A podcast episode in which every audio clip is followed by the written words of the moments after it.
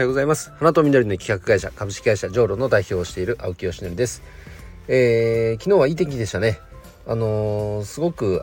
僕あの出張で高崎に行ってたんですけどもあの北関東辺りってすごい暑いエリアですよね。だから結構暑くてですね。でまあただあの昨日はあの撮影だったんですよ。撮影だったので天気が良くて非常にねいい絵が撮れました。あのー、うん。すごく良かったですね。丸1日かけて、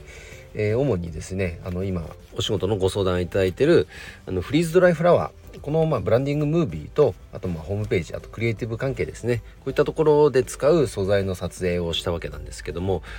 まあ、の素材がやっぱりねそもそものこのフリーズドライフラワーこのお花素材ですね。これがしっかりしてるんであのー、写真とか動画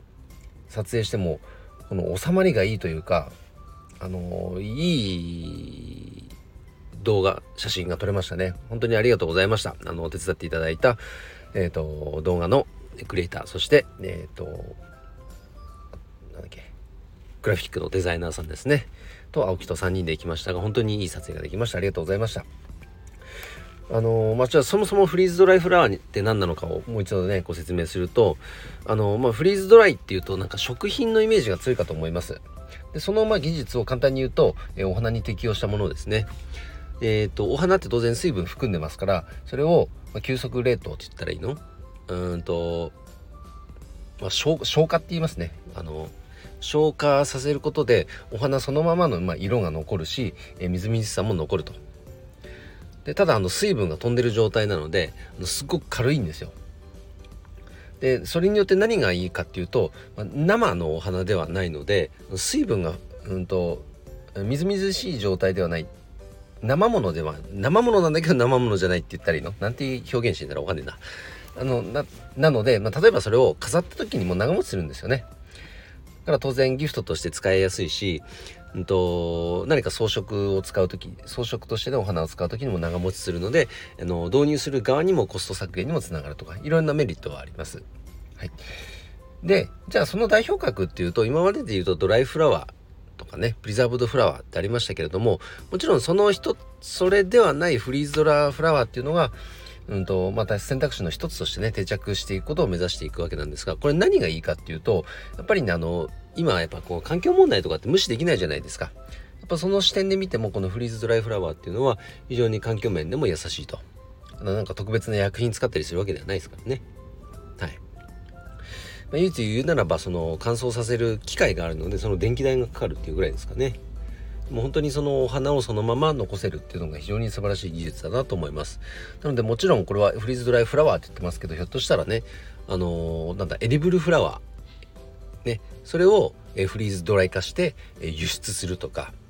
あとはそれをレストランにおろしてでレストランさんだったらやっぱ生ものの扱いだから当然ね足が短いもの速いものっていうのは扱いが難しいんですよ。当然ね。けどもフリーズドライ加工していればあの仕入れやすくもなりますから こういったところにもひょっとしたら適用の幅っていうのは広がっていくかもしれませんね。なので楽しみにしていただきたいと思います。で今日はですねあのこの後、えっと、日帰りなんですが東京出張行ってきます。で、午前中は、あの、参画しているギフト研究所の、えー、会議があって、えっ、ー、と、まあ、来月じゃないな、6月に、まあ、大きな会合があるので、その準備だったりとか、えー、今募集が始まっている GRI メンバーズというですね、えっと、会員募集の仕組み、まあ、これをどうやってね、もっと仕掛けていくかっていう、そんな話をして、で、午後はですね、えっと、とある、まあ、エンタメ会社さんの社長とアポイントをいいております。で、その社長、まあ、女性の社長なんですけど、あの、エンタメと植物ってすごく相性がいいよねっていうことで、お互い意気投合してですね、で、僕もその、それは本当にずっと思っていて、で、そのじゃあエンタメの分野でどういうことがしたいかっていうと、まあ、例えばそれこそ、フラワーアーティストさんと言われる方々がいるので、その方々のマネジメント業務、まあ、徹底的に黒子になりたいんですよ、僕は。自分がなんかこう、目立って、あのー、なんだろう、まあ、サッカーで言うと、まあ、点を決めるみたいな、そういうことよりも、なんかその点を決める人にパスを出したいですよね。いいパスを出したい。ミッドフィルダーみたいなね。そういった立ち位置が僕の得意なポジションなので、フラワーアーティストといってってもうすでにね活躍されている人がいますからその技術世界観をもっともっとね世に届けてもらいたいんです。でその線でもう抜きん出る人がどんどんもっと出てきてほしいんですよね。で社会的には世の中的にはこのフラワーアーティストっていう人たちは全然まだまだ認知されてませんから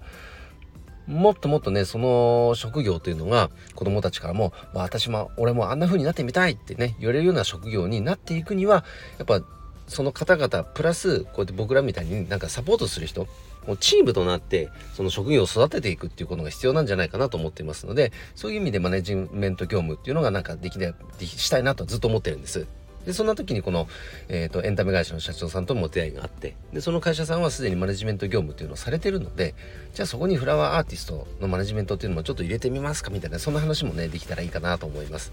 徹底的にね、あの、僕はやっぱね、あやかるってことを意識はしてます。やりたいことがあった時に自分でね01で作るのはなんか美しいかもしれないけどもやっぱりそこには形にするにはやっぱり無理があったりなんかその自己満足で終わっちゃうことっていうのもあると思うんですよね。